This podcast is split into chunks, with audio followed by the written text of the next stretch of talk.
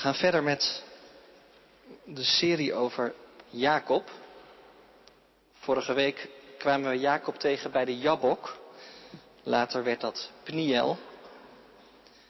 En vandaag zien we hem eigenlijk verder trekken. Vanaf Pniel gaat het in hoofdstuk 33, 34, 35 in zes etappes terug naar Mamre. Jacob trekt dus eigenlijk door het beloofde land heen. Peniel was een beetje aan de noordgrens en Mamre ligt meer in het zuiden. En zo gaat hij stap voor stap zuidwaarts. En op iedere plek gebeurt wel wat. We lezen vandaag Genesis 35. God zei tegen Jacob, ga naar Bethel, blijf daar en bouw er een altaar voor de God die daar aan jou verschenen is, toen je op de vlucht was voor je broer Esau. Toen zei Jacob tegen zijn familieleden en tegen alle anderen die bij hem waren, doe de vreemde goden die jullie hebben weg, reinig je en trek schone kleren aan. Laten we naar Bethel gaan. Daar wil ik een altaar bouwen voor de God die naar mij heeft omgezien toen ik diep in de ellende zat en die mij op mijn hele reis terzijde heeft gestaan. Ze gaven Jacob alle afgodsbeelden die ze in hun bezit hadden en ook hun oorringen. En Jacob begroef alles onder de terebint bij Sichem. Daarna braken ze op. God joeg de inwoners van de steden in de omtrek zo'n angst aan dat ze het niet waagden Jacobs zonen te achtervolgen.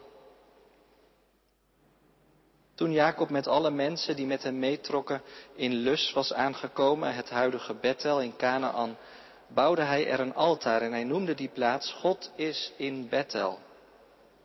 Omdat God zich daar aan hem geopenbaard had toen hij op de vlucht was voor zijn broer. De voedster van Rebecca, Deborah, stierf daar. Ze werd ten zuiden van Bethel begraven onder een eik die daarom eik van geween werd genoemd. Nu Jacob was teruggekeerd uit Paddan Aram, verscheen God hem opnieuw en hij zegende hem. En hij zei, tot nu toe heette je Jacob, die naam zul je niet langer dragen, Israël is je nieuwe naam. Zo gaf God hem de, de naam Israël. En hij vervolgde, ik ben God, de ontzagwekkende. Wees vruchtbaar en word talrijk. Je zult uitgroeien tot een volk, tot een hele menigte volken en er zullen koningen uit je voortkomen. Ik geef jou het land dat ik aan Abraham en aan Isaac heb gegeven. Ook aan je nakomelingen geef ik dit land. Hierna ging Jacob weg van de plaats waar hij met, ging God weg van de plaats waar hij met Jacob had gesproken. Daar, op die plaats, zette Jacob een steen rechtop. En hij weide hem door er een wijnoffer op te brengen en er olie over uit te gieten. Hij noemde die plaats waar God met hem had gesproken, Bethel. Toen ze weer uit Bethel waren vertrokken en nog maar een uur of twee van Efrat verwijderd waren, moest Rachel bevallen. Het was een moeizame bevalling en ze had het erg zwaar. Maar de vroedvrouw zei tegen haar, troost je, je hebt er een zoon bij. En terwijl het leven al van haar week, want ze stierf, gaf zij hem de naam Ben-Oni. Maar zijn vader noemde hem Benjamin. Toen Rachel overleden was, werd ze begraven langs de weg naar Efrat, het tegenwoordige Bethlehem. Op haar graf plaatste Jacob een gedenksteen die tot op de dag van vandaag de plaats van Rachels graf aangeeft. Israël reisde verder en sloeg zijn tent op even voorbij Migdal Eder. Tijdens Israëls verblijf in deze streek sliep Ruben eens met Bilha, zijn vaders bijvrouw. Israël hoorde ervan. Twaalf zonen had Jacob. Zonen van Lea, Jacobs oudste zoon Ruben en verder Simeon, Levi, Juda, Issachar en Zebulon. Zonen van Rachel, Jozef en Benjamin. Zonen van Rachel slavin, Bilha, Dan en Naphtali. Zonen van Lea slavin, Zilpa, Gad en Azer. Dit waren de zonen van Jacob die hij in Paddan Aram kreeg. Ten slotte kwam Jacob terug bij zijn vader Isaac in Mamre, bij Kirjat Arba, dat nu Hebron heet, de woonplaats van Abram en van Isaac.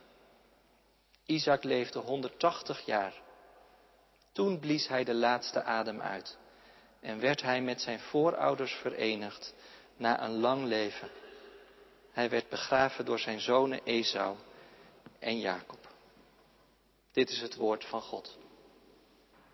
De verkondiging gaat over een stukje uit het gedeelte dat we gelezen hebben, eigenlijk de eerste versen van hoofdstuk 35. We lezen die eerste twee versen nog een keer, hoofdstuk 35, vers 1 en 2. God zei tegen Jacob, ga naar Bethel, blijf daar en bouw er een altaar voor de God die daar aan jou verschenen is toen je op de vlucht was voor je broer Esau. Toen zei Jacob tegen zijn familieleden en tegen alle anderen die bij hem waren, doe de vreemde goden die jullie hebben weg. Reinig je en trek schone kleren aan. Gemeente van Christus, gasten in ons midden. Meer dan 50 jaar geleden zong de Amsterdamse zanger Ramses Shaffi voor de eerste keer een liedje dat je nog steeds regelmatig hoort. Sammy. Een liedje dat we misschien allemaal wel kennen. Hoog Sammy, kijk omhoog Sammy, want daar is de blauwe lucht. Het is een liedje over een angstige, iets wat teruggetrokken, eigenzinnige jongen die opgeroepen wordt om niet langer naar beneden te kijken, niet langer op de vlucht te zijn, niet langer alles alleen te doen, maar om in plaats daarvan omhoog te kijken, naar de blauwe lucht, want zo eindigt het lied. Er is er één die van je houdt. Weet je, die Sammy die lijkt wel een beetje op Jacob, zoals we hem de afgelopen tijd zijn tegengekomen. Eigenzinnig, Ondanks alles en iedereen voelt hij zich alleen. En daarbij is hij vaak angstig en onzeker. En tegelijkertijd zie je diezelfde Jacob ook regelmatig omhoog kijken. Toen hij op de vlucht was bij Bethel bijvoorbeeld en die droom kreeg met die ladder. Of toen hij bij Pniel door de beek was getrokken en omhoog keek en de zon zag opkomen. En ook hier in Genesis 35 als hij een stem hoort die zegt, ga naar Bethel, de plek waar de hemel voor je open gaat. Kijk omhoog. En dat is in de situatie waarin we Jacob tegenkomen, verre van vanzelfsprekend. En toch roept God hem ertoe op, ga naar Bethel. Misschien herken je dat verlangen wel om omhoog te mogen kijken, omdat je te vaak naar beneden kijkt voor je gevoel. Dan herken je je misschien wel in Jacob zoals we hem vanochtend tegenkomen. We zijn in de kerk al een tijdje met Jacob bezig. En ik zat te denken, stel dat je een Netflix-serie over het leven van Jacob zou moeten maken, dan zouden we denk ik vandaag aan het tweede seizoen begonnen zijn. Het eerste seizoen gaat over Jacob en over zijn strubbelingen, met vader, moeder, broer, oom en niet te vergeten met God. En vanaf nu komt er een andere dynamiek in zicht. Vanaf nu gaat het eigenlijk ook vooral over Jacobs gezin. We hebben het niet gelezen, maar in Genesis 33, net als Jacob door die beek heen komt, dan valt hij zijn broer Esau in de armen. Zijn broer die hem tegen alle verwachting in geen kwaad wil doen, want inderdaad genade wint. En precies op dat moment lijkt het wel alsof de camera van Jacob en Esau naar rechts zwenkt, waar je dan één voor één de vrouwen van Jacob ziet aankomen met hun kinderen, die allemaal knielen voor Esau. En het lijkt wel alsof je in de gezichten van die kinderen al gelijk ziet, er staat nog heel wat te gebeuren. Want die komen hier nou wel het land Canaan in, maar hoe gaan zij zich gedragen?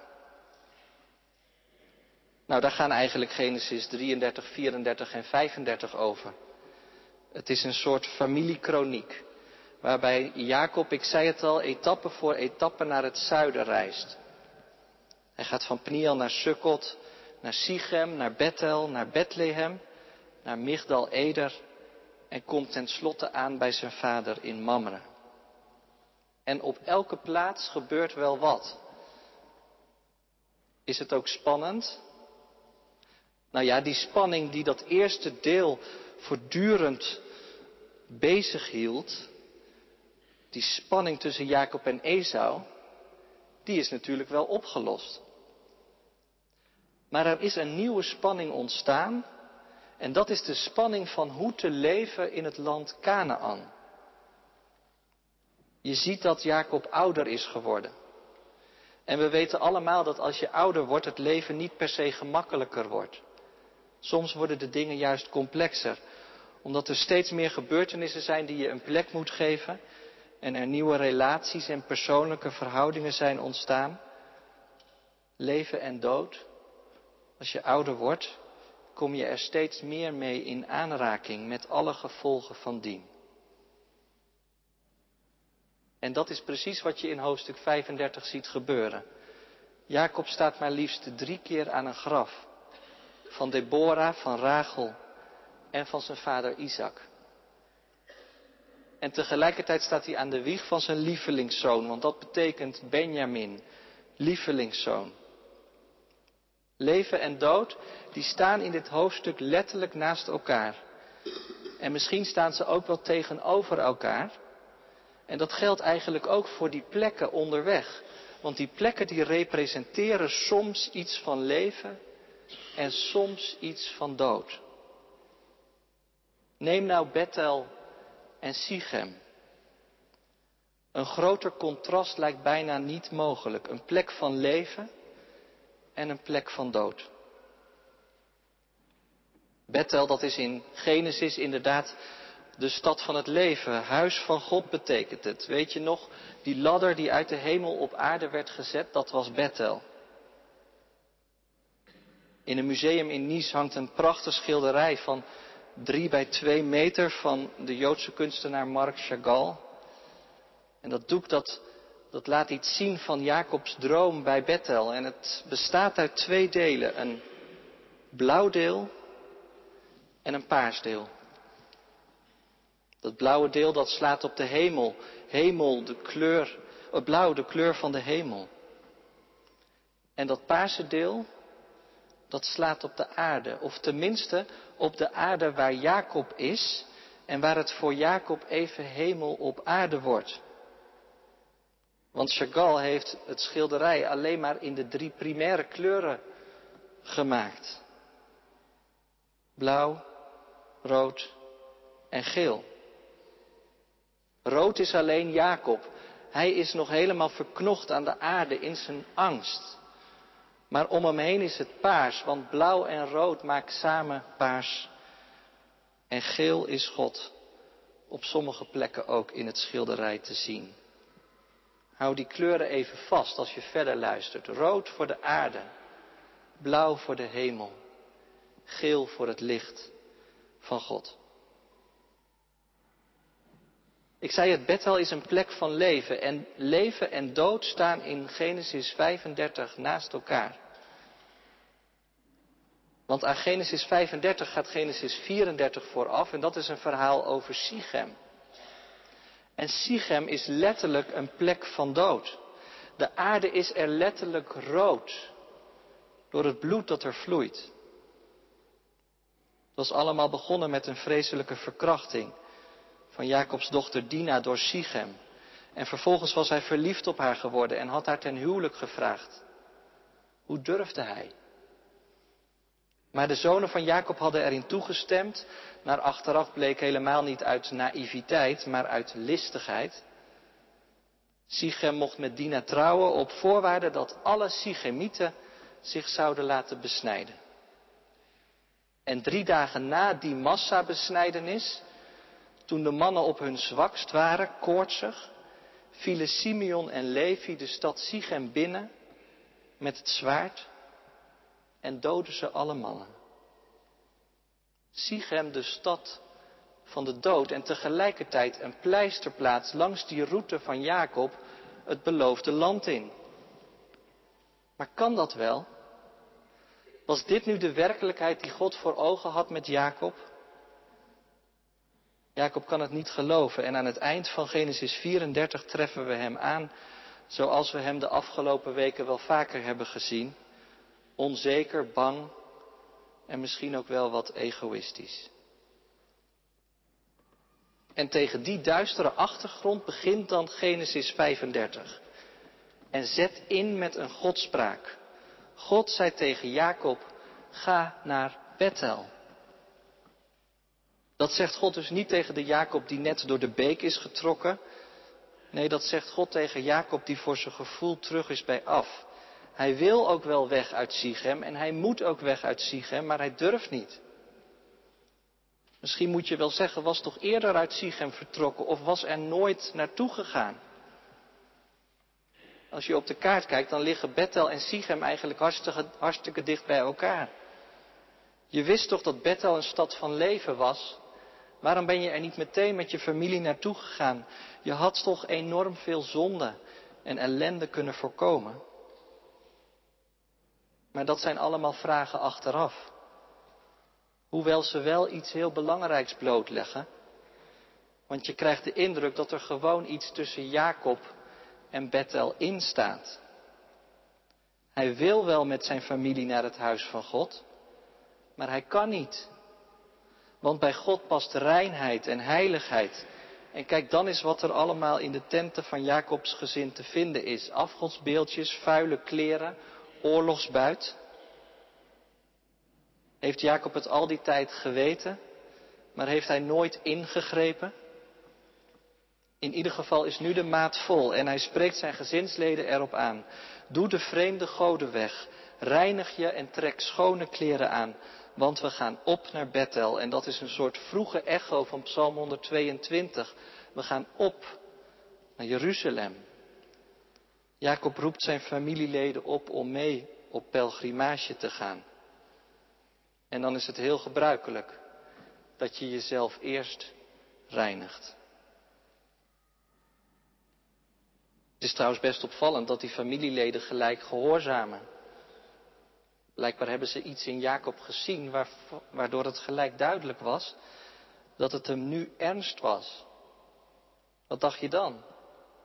God zelf had tegen hem gesproken. En dus geven ze hem alle afgodsbeelden die ze in hun bezit hebben. Letterlijk staat er, ze geven hem de goden uit den vreemde. Ofwel de terafim, die waarschijnlijk al jarenlang in de familie waren. Want Rachel had ze van Laban gestolen. Ik weet niet of je dat verhaal kent, het staat in Genesis 31. Maar als je de emotie ziet bij Laban, als hij erachter komt dat zijn huisbeeldjes weg zijn, dan begrijp je wel dat die afgodsbeeldjes in die tijd echt een ding waren. Laban is ongelooflijk boos. Volgens sommige uitleggers was het eigendom van die afgodsbeeldjes namelijk de garantie voor je erfenis. Heel letterlijk een soort onderpand. Was je de terafim kwijt, dan was je alles kwijt. En los daarvan, voor Rachel stonden die beeldjes ook gewoon voor een stukje veiligheid. Een stukje zekerheid. Een beetje geluk. Nou kennen wij die praktijk van dat soort godenbeeldjes natuurlijk niet meer in onze cultuur. Maar op veel andere plaatsen in de wereld zijn ze heel normaal. Ik moest bijvoorbeeld denken aan de Lucky Cats uit Japan en China, die je ook regelmatig in Nederland tegenkomt. Er staat in de etalage van een massagesalon, hij doet ongeveer dit. Stokstijf stil, zonder uitdrukking op zijn gezicht, terwijl zijn linkerpoot steeds op en neer gaat. Om, zo hoorde ik ooit, zoveel mogelijk geld vanaf de straat de winkel in te wenken. Je kunt erop lachen. Zijn wij dit primitieve stadium van afgoderij gepasseerd? Nou, ik denk het eigenlijk niet. Als we al geen echte godenbeeldjes meer in huis hebben, dan zijn daar toch ontelbare immateriële afgoden voor in de plaats gekomen. Wat dacht je van het rijtje geld, seks, macht? Daar zijn we toch niet immuun voor? En voor je het weet hebben die abstracte namaakgoden al lang de vorm aangenomen van iets heel tastbaars, iets heel concreets. Misschien wel midden in je huis.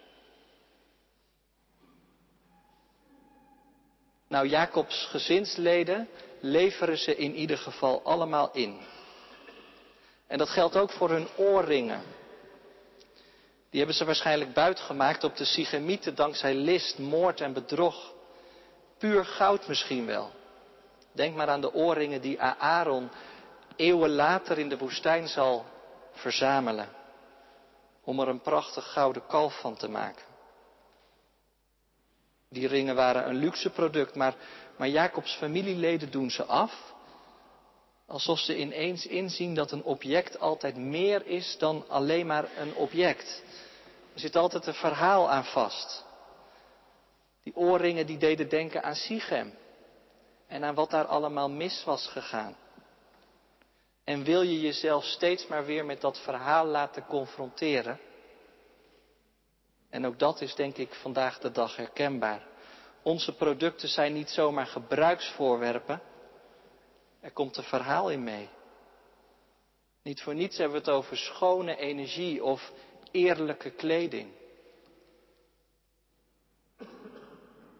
En dat is trouwens het derde. Schone kleren. Want die gezinsleden van Jacob die moeten alleen niet, niet alleen hun afgodsbeelden en hun oorringen inleveren, maar ze moeten zich ook wassen en nieuwe kleren aandoen. En dat vat het eigenlijk allemaal samen. Jacob wil met zijn hele gezin naar Bethel toe, maar dat betekent wel dat ze radicaal afstand moeten doen van alles wat er tussen hen en God instaat. Ze moeten het afleggen zoals je een kleed aflegt. En ze moeten het begraven. Onder een enorme eik, de terebint van Sichem staat er. Dan kun je lezen op andere plekken in het Oude Testament dat zo'n terebint de plek bij uitstek was om een, om een offer te brengen. In Hosea 4 bijvoorbeeld. Ze brengen offers onder populier, eik en terebint, want in hun schaduw is het aangenaam. En zo zie je Jacob in de schaduw van die enorme bomen offer brengen. En hij begraaft de afgoden. Hij begraaft die oorringen. Hij begraaft die vuile kleren. En je kunt zeggen dat is eigenlijk best een offer. Moet dat nou? Die beeldjes die toch zo'n goed gevoel geven en die oorringen die zoveel geld waard zijn. Maar ja, het moet. Want anders kan Jacob niet door naar Bethel. En dat is denk ik de spanning die in dit verhaal zit, die ook wij waarschijnlijk wel zullen herkennen. Want als je nadenkt over alle mogelijke afgoden of namaakgoden in je eigen leven, zeg nou zelf, hoe moeilijk is het om als je ze al geïdentificeerd hebt, ze ook af te leggen? Dat kost je wat, toch? Juist omdat afgoden vaak zo nauw verbonden zijn met de cultuur waarin we leven. En die cultuur die zit tot in de haarvaten van ons leven. Tim Keller zegt ergens, het afwijzen van afgoden gaat altijd samen met het afwijzen van de cultuur waar die afgoden uit voorkomen. En dat is natuurlijk heel spannend. Dat zullen we allemaal wel aanvoelen, denk ik. Het betekent dat je kritisch moet zijn op de cultuur. Die jou aan de andere kant ook gewoon heel veel geeft. En die je ook gewoon vormt. En daarom raakt het begraven van je afgoden altijd aan je hart. Het doet gewoon pijn. Kijk om je heen. Voor heel veel mensen hangt alle zekerheid en veiligheid af van hun inkomen, status en de mate waarin ze van het leven kunnen genieten. Maar als wij christenen nu net zo materialistisch zijn als ieder ander, zou dat dan niet kunnen betekenen dat er afgoden in het spel zijn, die ons blind maken voor God, voor de echte, geopende hemel voor het genadewind. Misschien zeg je wel, ik vind het toch nog een beetje abstract. Wat moet ik me nu precies voorstellen bij die immateriële namaakgoden? Goeie vraag. Ik vond een boeiend antwoord bij de Anglicaan William Temple. Die zei ooit, wil je weten wat jouw religie is? Vraag je dan eens af wat je in je eenzaamheid doet. Dat is heel concreet, toch? Waar denk je aan als er niets anders is wat je aandacht vraagt? Nu is een, e- een enkele dagdroom echt nog geen afgoderij, maar misschien zie je wel een patroon in waar je van droomt. Of je ziet een patroon in waar je vreselijk boos om wordt. Of je ziet een patroon in waar je bang voor bent. Is er iets dat erachter zit, dat te belangrijk is geworden voor jouw leven? Je gezondheid of je status of wat dan ook. Bij wie zoek jij eigenlijk levengevende veiligheid, aanvaarding en evenwicht?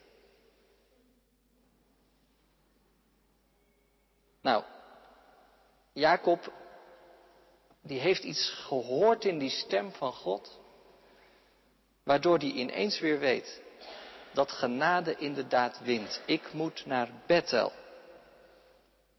En dan kan hij niets anders doen dan alles afleggen, begraven en op reis gaan.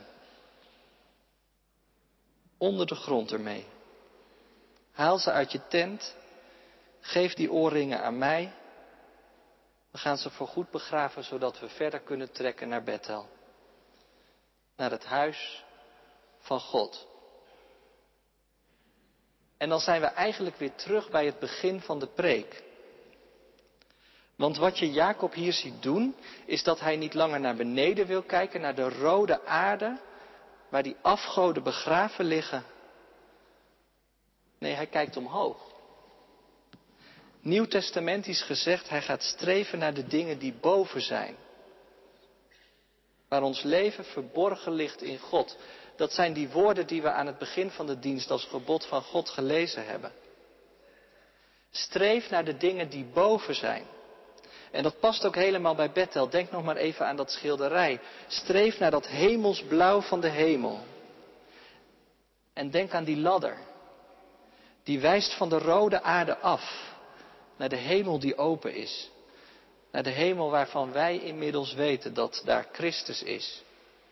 En als je jezelf gaat verheugen in wat Christus voor ons heeft gedaan, dan vervult je dat met een onuitsprekelijke vreugde waar werkelijk geen enkele namaak God tegenop kan. En zo gaat Jacob met zijn familie op weg naar Bethel. En als hij daar dan aangekomen is, dan bouwt hij een altaar, precies wat God ook van hem had gevraagd. En hij geeft Bethel een nieuwe naam. El Bethel. Het lijkt een klein verschil, Bethel en El Bethel. Maar het is van grote betekenis. Je zou kunnen zeggen, Jacob noemt die plaats Bethel in het kwadraat. Bethel betekent huis van God. Maar El Bethel betekent God van het huis van God. Zie je wat er gebeurt? Jacob verlegt de focus van het huis van God naar de God van het huis van God. Heel letterlijk kijkt hij niet langer voor zich uit of om zich heen, maar kijkt hij omhoog. Waar God is. De God die hij steeds beter heeft leren kennen. Want dat wordt ook wel duidelijk als je die hele reis van Jacob door Canaan leest. Hij is gegroeid in zijn verbondenheid met hem. Als je die eerste vijf versen van Genesis 35 leest, dan valt gewoon op wat God allemaal voor Jacob heeft gedaan.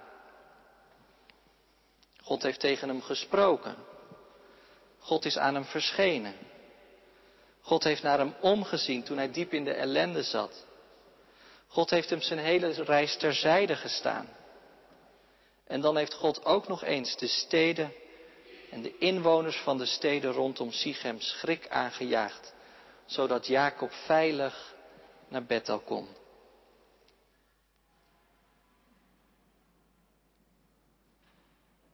Ik denk dat dat ook voor ons geldt.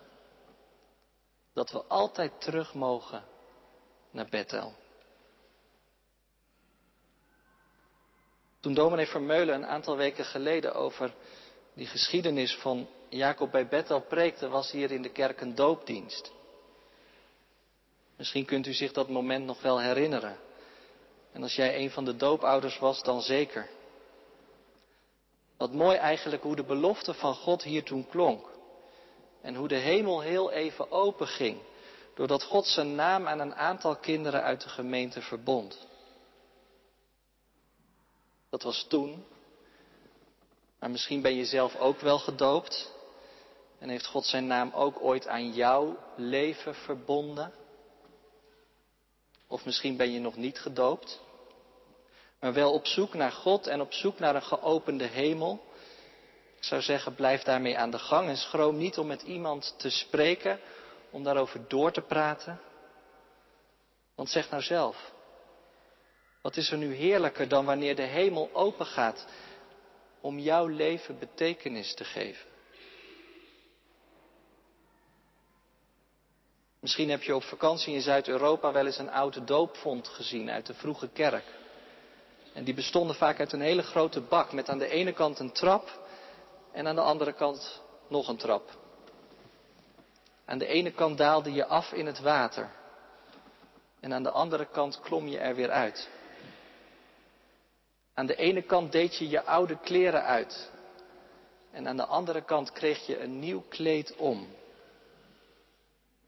Dat is wat er gebeurt als de hemel opengaat. Je mag je kleden met Christus zelf, omdat je met Hem gestorven bent en opgestaan in een nieuw leven. En dat is volgens mij waar ook Genesis 35 over gaat. Leg je oude kleren af. Identificeer je afgoden. Ontmasker ze en stop ze diep in de grond. Kijk niet langer naar beneden, naar de rode aarde, maar richt je op de dingen die boven zijn. Dat is niet per se een gemakkelijke boodschap. Ik weet het.